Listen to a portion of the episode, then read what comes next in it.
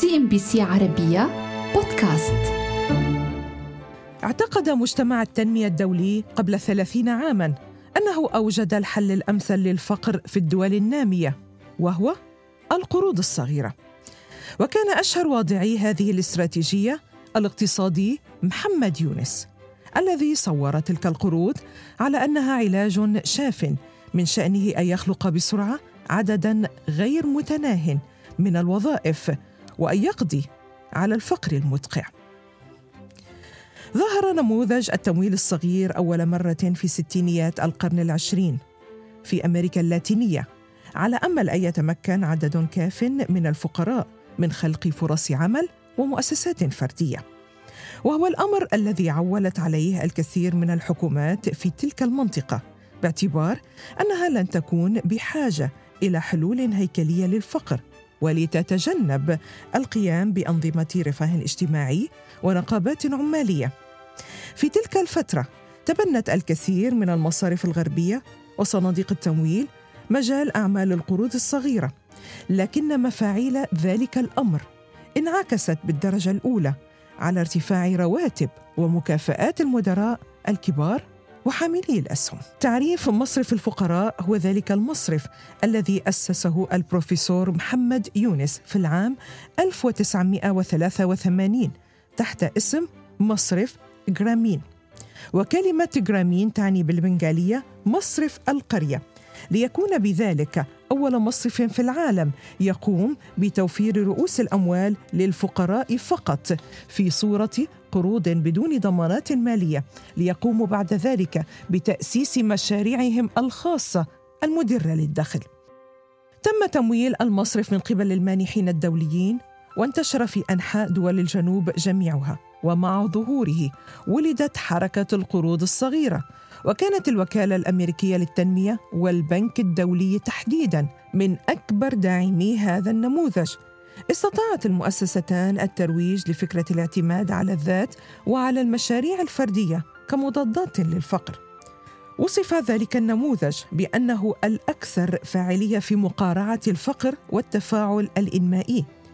في بداية العقد الأول من القرن الحالي أطلقت منظمة الأمم المتحدة على العام ألفين وخمسة اسم عام القروض الصغيرة، وأصبحت تلك القروض واحدة من السياسات الإنمائية القليلة المعروفة والمدعومة من قبل الناس العاديين في أنحاء العالم، الأمر الذي سهله دعم أبرز المشاهير لتلك الجهود العالمية في هذا المجال. ومن بين هؤلاء المشاهير الرئيس بيل كلينتون وزوجته أيضا هيلاري كلينتون، إضافة لبيل جيتس وبونو وناتالي بورتمان ومات ديمون. في العام ألفين وستة وأثناء مؤتمر القروض الصغيرة الذي عقد في هاليفاكس في كندا، تمت المطالبة بزيادة إمدادات تلك القروض، وتم الحديث عن أنها باستطاعتها التأثير إيجاباً على الرعاية الصحية، البيئة، وكذلك مكافحة الإرهاب، بالإضافة إلى مجموعة كبيرة من المشاكل الأخرى. ووصف رئيس وحدة التمويل الاجتماعية في منظمة العمل الدولية آنذاك وصف روح حركة القروض الصغيرة بأنها استراتيجية للحد من الفقر بشكل ممتاز. وبالنظر إلى حجم الخطط المطروحة، بدا وكأن الأمر سيسهل على كل فرد فقير على كوكب الأرض الحصول على قرض صغير، وأنه سيصبح حقيقة واقعة.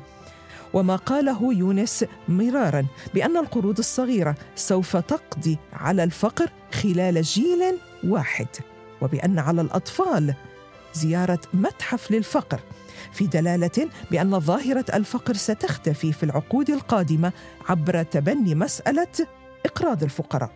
لكن الحقائق كانت مغايرة تماماً، كما أظهرها بشكل جلي الطرح الأولي للاكتتام العام في أكبر مصرف للتمويل الصغير في المكسيك، وهو بنك كومبارتاموس في العام ألفين وسبعة.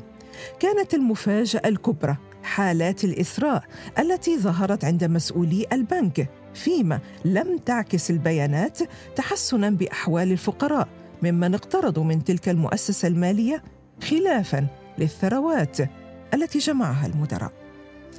وبناء عليه جرى التشكيك بصحة التقارير التي كانت تبرر وجود القروض الصغيرة، لقد كانت الأدلة ضعيفة في الواقع، لدرجة أن إحدى الدراسات الرئيسية التي تمولها الحكومة البريطانية قد خلصت إلى نتيجة مفادها أن كامل حركة القروض الصغيرة قد شيدت على أساسات من الرمال. فبعد سلسلة مدمرة من الانتعاش والكساد في الدول والأقاليم التي وصلت فيها القروض الصغيرة إلى الجمهور الأكبر، انهار الاعتقاد القديم بقدرتها على مساعدة الفقراء بشكل سريع. هذا بالتحديد ما خلصت إليه تلك الدراسة. كما أشارت العديد من الدراسات اللاحقة إلى أن المشكلة الرئيسية لحركة القروض الصغيرة المعاصرة تكمن في قيامها أساساً على فهم خاطئ للاقتصاد، حيث أنها تستند على فكرة بأنه يمكن للفقراء أن يؤسسوا مشاريع صغيرة غير رسمية، ثم يبيعون السلع والخدمات الرئيسية لفقراء آخرين. وتلك الفرضية بطبيعة الأحوال أغفلت موضوعاً رئيسياً، وهو التحديات التي تواجهها تلك الشرائح لتوفير المواد والخدمات البسيطة اللازمة لنجاتهم. بيد أن البروفيسور يونس ومؤيدي تلك الأفكار اعتقدوا بأنه طالما يستطيع الفقراء إنتاج شيء فسيكون بإمكانهم بيعه. وكما قال في توصيفه الشهير لهذا الأمر، يفتح برنامج القروض من نوع جرامين الباب أمام تشغيل ذاتي بلا حدود، ويمكنه القيام بذلك بشكل فعال باستخدام قدرة مالية ضعيفة وسط الازدهار أو حتى في حالة الفقر المدقع. لكن هذا يقودنا إلى المغالطة التي وقع بها مشجعو منح القروض الصغيرة، والتي تتلخص بقانون ساي. قانون ساي يقول بأن الإنتاج يخلق الطلب الخاص به. وكما أشارت الباحثة في التنمية الاقتصادية أليس أمستن بأن المشكلة الرئيسية للدول النامية لا تكمن في توريد المواد الأساسية، بل في النقص الحاد للطلب المحلي أو المقدرة الشرائية المطلوبة لدفع ثمن هذه المواد. هناك عموماً حتى في أفقر المجتمعات ما يكفي من متاجر التجزئة ومنافذ بيع الأطعمة.